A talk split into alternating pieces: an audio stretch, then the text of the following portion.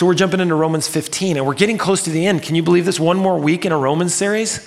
I know that's crazy, huh? We've been here for a, like a millennium, it feels like. For a thousand years, we've been studying the book of Romans.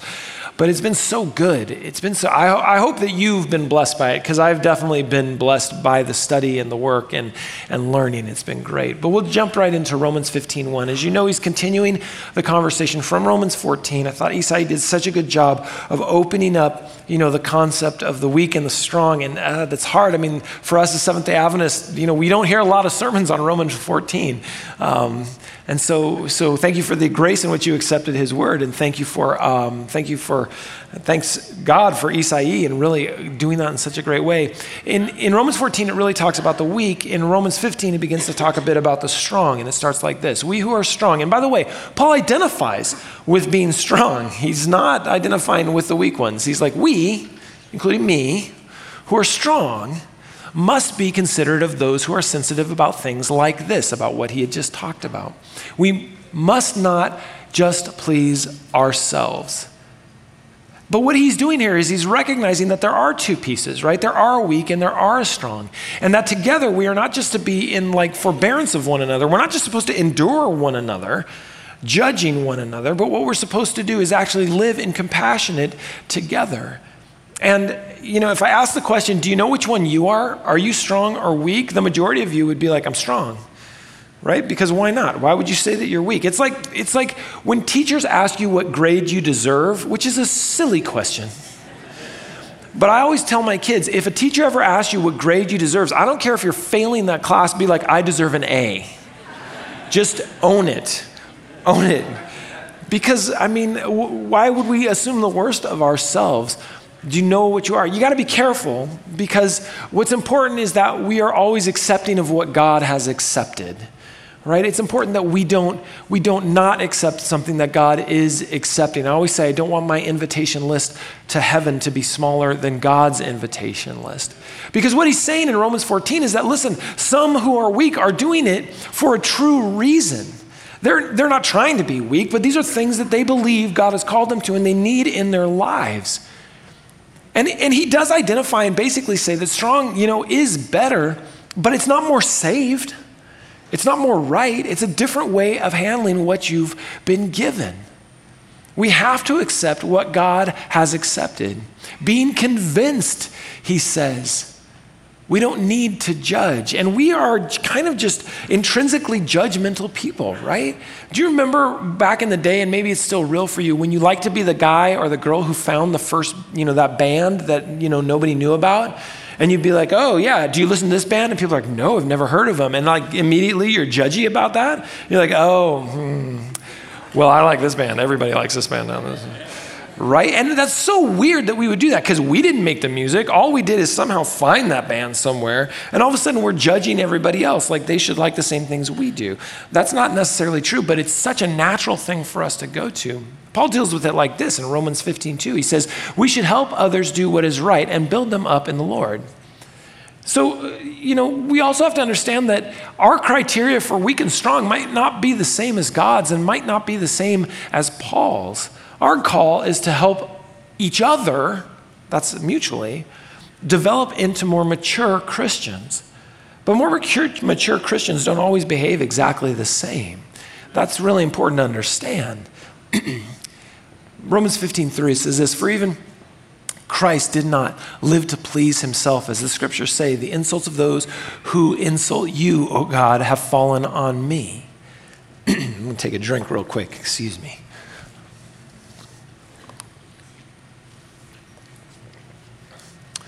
You know, Paul wants us to be obedient because he believes that the grace of God and, and the faith that we have leads us to a deep obedience.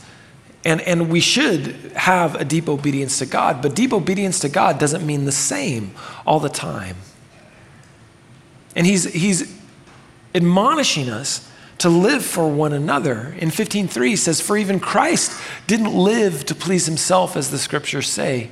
The insults of those who insult you, O God, have fallen on me. That's a quote from Psalm 69:9. The point is not that the strong have received a better grace than the weak.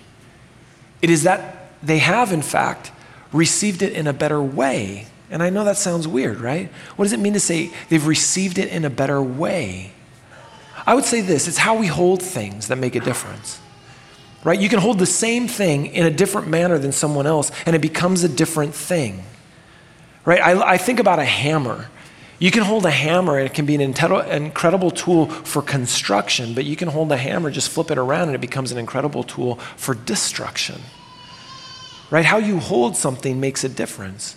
And what Paul essentially is saying is that both of these things can lead to obedience of the gospel. The strong, they may hold it a little better, but that does not preclude the weak. That does not, you know, exclude, I should say, that the weak are no longer a part of this. We're both a part of it. Romans 15, 4, he continues, he says, Listen, such things were written in the scriptures long ago to teach us. And the scriptures give us hope and encouragement as we wait patiently for God's promises to be fulfilled. He says, listen, we, we, we can learn to live together, especially if we take Scripture seriously, because even though we don't all express it exactly the same way, because some of us are weak and some of us are strong, some of us need certain structures in our life to keep us obedient to the gospel and keep us holy. Some of us don't, un, don't need those same types of things. But either way, we shouldn't be judging because what we want to see is Scripture be fulfilled because scriptures give us hope and encouraging, uh, encourage us as we patiently wait for God's promises.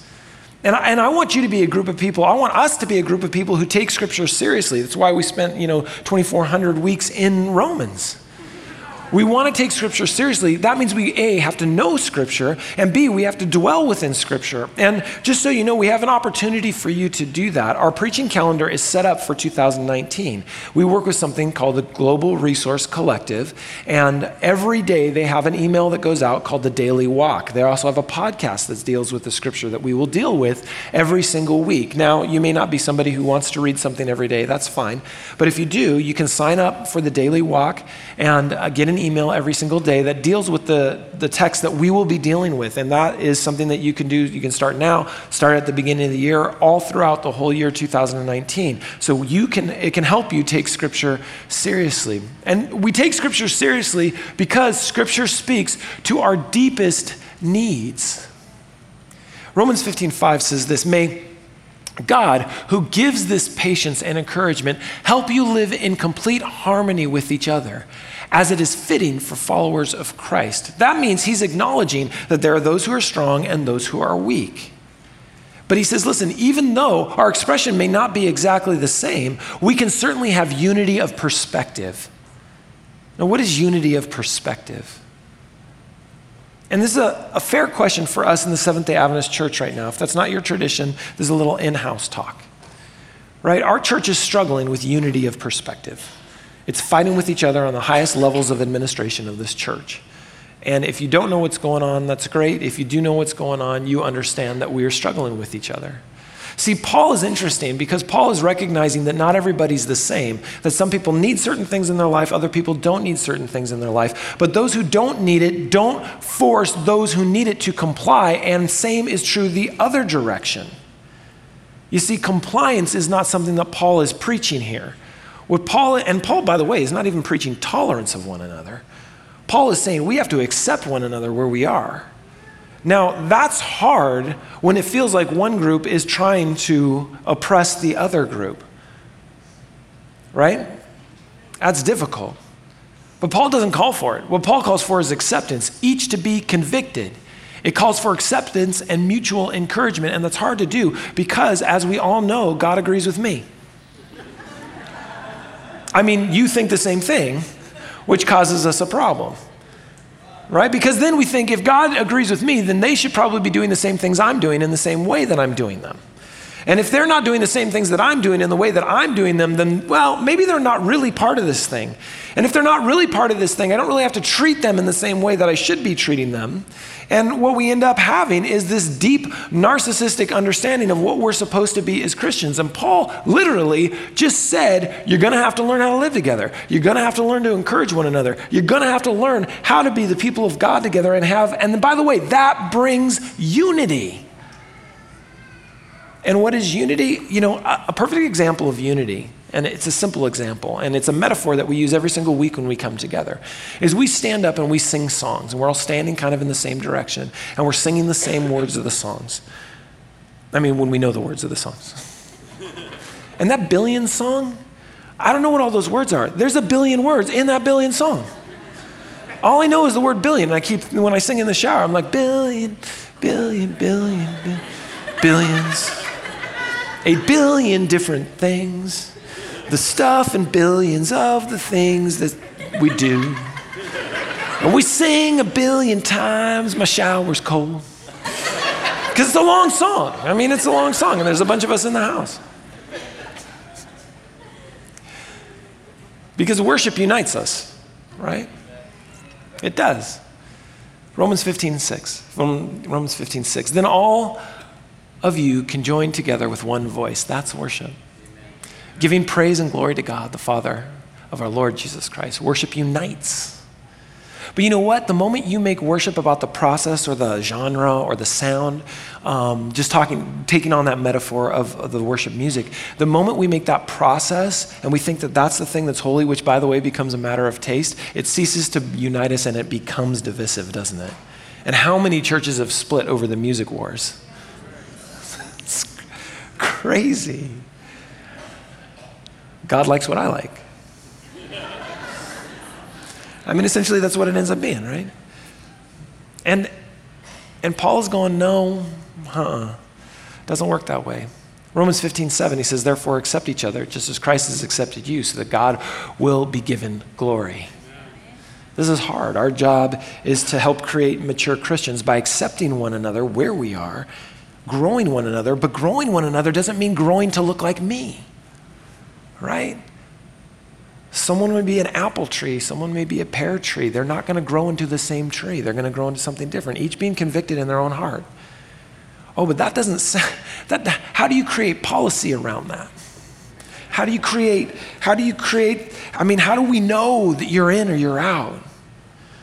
Well, let's keep that label really simple. Do you love Jesus? You're in.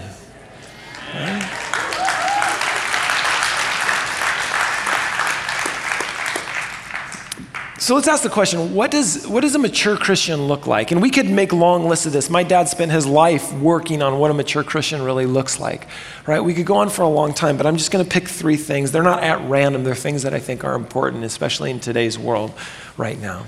So I think a mature Christian is not anxious. It's not anxious about anything. It's not anxious about, um, about somebody else not believing or acting in the same way they do right? Able to understand that there's a diversity within the kingdom of God. And if there wasn't, the kingdom of God would be incredibly boring. I mean, I drive, and I sometimes wish everyone would do just what I do, right? Especially on the road, right? If you have a crosswalk sticker, you should be driving like me, just so you know. But that's not true. That's not true. We need lots of different drivers on the road, hopefully all safe, but we need lots of different drivers on the road. We should not be anxious about anything. Um, mature Christians understand that while horrible things can happen and people act differently and things aren't great, well, we can have a peace that does pass that understanding. Because we're not fearful of what the world has and we're not fearful of somebody else, especially if somebody else is a little bit different than us. It's okay for there to be diversity. And if there's not, if it's not okay for there to be diversity, then we are closing the borders of the kingdom of God to just people who look and think and act and smell and and you know wear jeans jackets. Because apparently, if you go to this church, you have to wear jeans jackets. Because I was watching last week in Chattanooga. Afterwards, we were eating lunch, and we put on um, we put on Crosswalk here because you guys are behind us, and um, not below us, behind us, um, and and, uh, and I'm them when I'm out there, and I'm you when I'm out here, just so you know. But we were watching it, and I realized like everyone on the stage was wearing a jeans jacket. And I thought, oh, I didn't know. They all decided, so I'm wearing a jeans jacket because I wasn't sure if I came back if I'd still be pastor or not if I didn't wear a jeans jacket. So I'm good. Um, but we're not anxious about anything because we're also constantly relying on God's power and God's acceptance and God's righteousness, not our own. So we don't have to stress so much.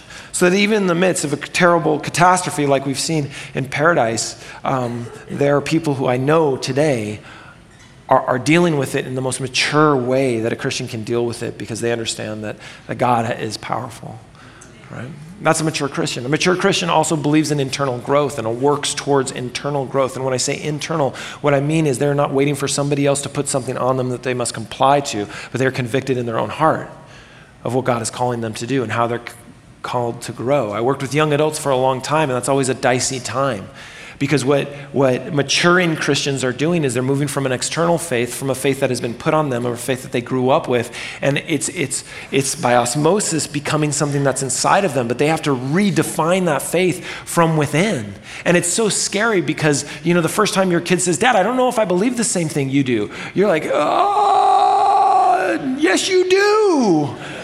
And they're like, nah, I don't know if I do. And you're like, whoa, that, that's not okay. Like, it's not, it's not good. It's like, it's like, you know, when you have a tradition. I remember, I remember in our house when, um, when we moved our, our tradition of opening presents from Friday night, or from, not Friday night, from Christmas Eve to Christmas morning.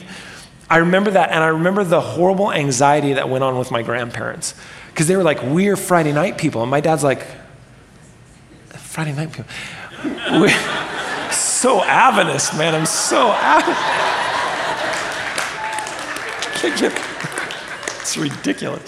Um, we, you know, he married into a Christmas Eve house, but he wanted it to be a Christmas morning house. And I remember the, I remember the year that we did it because my grandparents were like, we don't even know you anymore. And like I was bummed because we used to get all, a lot of presents at night, and now we got one. That was the that was the like like a fine. You can open one at night, and so they'd give me like one shoe. Which isn't fair because you knew what you were going to get the next day, unless they're crazy people and they're not going to give you the other shoe. Like, you know, like, okay, great. Well, one of my presents tomorrow is the other shoe, which technically is one present, so you only gave me half. What are you doing? But sometimes they give me a shoe and a sock as if their gift math would work out to that's a whole present. That's what happens when you grow up in a crazy household. And my mom's not here, and Smiths don't text my mom and tell her that I'm talking about her right now. they already have, I know. But what it means is that, is that this faith that we have moves into us, and it's not novelty, it's not, it's, not, um, it's not something we have to comply to, it's something that we live into. And I think also that um, a mature Christian is non judgmental because they know what they know, and they know what they believe, and they know where God has led them. And they know that other people might not experience it the same way, or feel the same way, or think the same way, or, or believe even in the same way, and that's okay. And see, what's so easy for us to do, um, one of the gentlemen in, in, the first service reminded me of this, and I think it's a salient point. It's so easy for us to go, oh, well, if everybody can just do everything, then there's no truth. No, that's a huge jump to rel- relativism. Let's not do that. Let's understand that God convicts people differently, and that we don't all express things the same way, and that that's okay. Because if heaven was a heaven of one, it, you wouldn't want to be there. Heaven is a heaven of all. And that means it's going to be an amazing place, just like the kingdom of God on earth as it is in heaven is. So we're just going to jump now to a little bit towards the end of chapter 15, and we'll go relatively quickly here. We're jumping to Romans 15, 17. Paul's now making it personal. He's starting to wrap things up. And so he says, So I have reason to be enthusiastic about all Christ Jesus has done through me in my service to God. Now that sounds like boasting. But it's not. It's not boasting because what he's about to say in 1518 will clarify that. In fact, Paul recognizes that there have been results to his work and they have grown the kingdom of God. But it's because he's helped Gentiles understand. He keeps saying that he's a missionary to the Gentiles. That's the job that he was called to do. And Paul recognizes that, that worship leads to witness. But he also recognized that witness leads to worship in his life. And that's something that he's sort of lived through. Then in Romans 15 18, he says, Yet I dare not boast about anything except what Christ has done through me, bringing the Gentiles to God by my message and by the way I worked among them. And this is a kind of a dense text. He says, Listen, my job is to lead the Gentiles towards obedience. Saving faith leads towards obedience, even though it doesn't look always exactly the same. What saving faith does is it leads us to focus on something different. And, and we, what we love, we focus on. And what we focus on, we begin to emulate and become. And so that's what he had done with the Gentiles. But Paul refuses to talk about his own exploits. You see, he says these things were done through me, but Paul's not altogether comfortable to think what a lot of people have said and a lot of commentators have said. I don't think Paul would be comfortable saying that he saw himself as Christ's partner. He prefers to be Christ's agent or Christ's instrument so that Christ works not with him, but through him.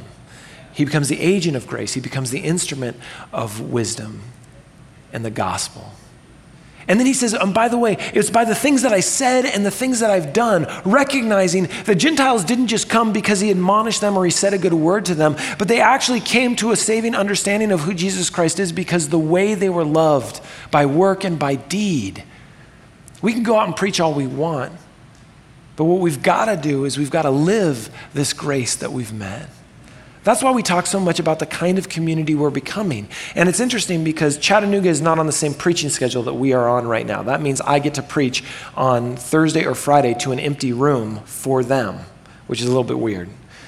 But yesterday I did two sermons because we've got two sermons coming up and our team's not going to be here because of Thanksgiving. And all I did was talk about Crosswalk's end statements. We spent two weeks on the five end statements. We talk about what we're becoming because we understand that just preaching is only part of what people pick up. They also pick up who we are as people and how we live it. This is why we say park well. I'm not kidding you. I'm not kidding you. This is why we say park well. Because when a guy's trying to run his business and he opens up the door and there's two cars parked there and he can't make a living for his family, how do you think he feels about the church? Does he love us? Not as much. So we park well because that's part of the gospel. I think. Romans 15, 19. See, they were convinced convinced by the power of miraculous signs and wonders and by the power of God's Spirit. In this way, I have fully presented the good news of Christ from Jerusalem all the way to Illyricum. Now, what he's saying is he's done the circuit. He's preached the circuit, but his call is for something specifically different. And Wes, if we can go to Romans 15 20, just jump right to it, that would be okay. It says this My ambition has always been to preach the good news where the name of Christ has never been heard and rather, rather than where a church has already been started by someone else. Because remember, he's writing to Rome and he didn't start the Roman church. So he wants them to know listen, the reason I didn't come to you is not because I didn't want to come to you, but you have the gospel. And my call is to people who don't have the gospel. Our call is to people who don't have the gospel. We can spend our lives in church and never share the gospel with someone who doesn't know Jesus. You've got to begin to pray that God will put someone in your life who has never heard or never felt the need for Jesus so that you might be able to share the gospel with them. Because there is nothing greater in the life of a believer of Jesus Christ than to look into someone, someone's eyes when they finally understand that God is for them and not against them, that He loves them and He died for them. And it is my prayer that every single person who proclaims the name of Christ in their lives will proclaim the name of, li- of Christ in someone else's life because it changes everything for us. Romans 15, 21. I have been following the plan spoken of in scriptures where it says, Those who have never been told about him will see, and those who have never heard of him will understand. And then he just sort of wraps it up in 1522, where he says, In fact, my visit to you has been delayed so long because I have been practicing in these places. You see, Paul wants them to understand that his job is maybe not even what their job is. He's following the gift that God has given him to go and preach a word to the Gentiles. And while he wants to come and see Rome, his biggest concern is not to those in the church in Rome. His biggest concern is those who have not yet met Jesus Christ, because that is the call that he's been given. And it's funny that he would say that after spending all this so much, so much time on the Jews and the Gentiles in the church and the way we live and the sin that we deal with and all these different things things. At the end, he goes, But hey, I want you to know I haven't been there not because I don't love you, but because God has given me a call to those who don't know him yet and desperately need to know him. And you know, for Paul, that, that feeling if he had some anxiety, if we can use that word, it's because he knew what that meant. And it meant the rest of the world that needed to know Christ. That he had an incredible, overwhelming, and overpowering job that he had been called to, which was simply to go and preach the world to Jesus, to preach Jesus Christ to the world. And it's the same call that we've been given here today. It's the same call that we can't be satisfied with a full church. We can't be satisfied with, with more people just coming here. We have to be bigger and greater and outside of these walls so that people may know who Jesus Christ is. Because I believe the Holy Spirit is, is creating a movement, creating a group of people that will never be satisfied to just come and worship until those people that they know outside of this church, the people that they know in their lives, that they work with, the people that they run into at the grocery store and see at the post office, until those people know who Jesus Christ is as well. And Paul's like, listen, it's kept me out of church sometimes because my call is so much bigger than just what you guys are doing. But praise God. Praise God that we've been given this kind of gift, that we've been given this kind of call to go out, to witness, which creates worship, and to worship, which creates witness. This is what we're called to. How great is it to see God moving and working in these realms? Let's bow our heads today. Jesus Christ, you are a God worthy of praise. You are a God worthy of worship and you are a God on the move, not willing to sit, not willing to be stayed, taking people on the circuit, moving them around, growing the community of God.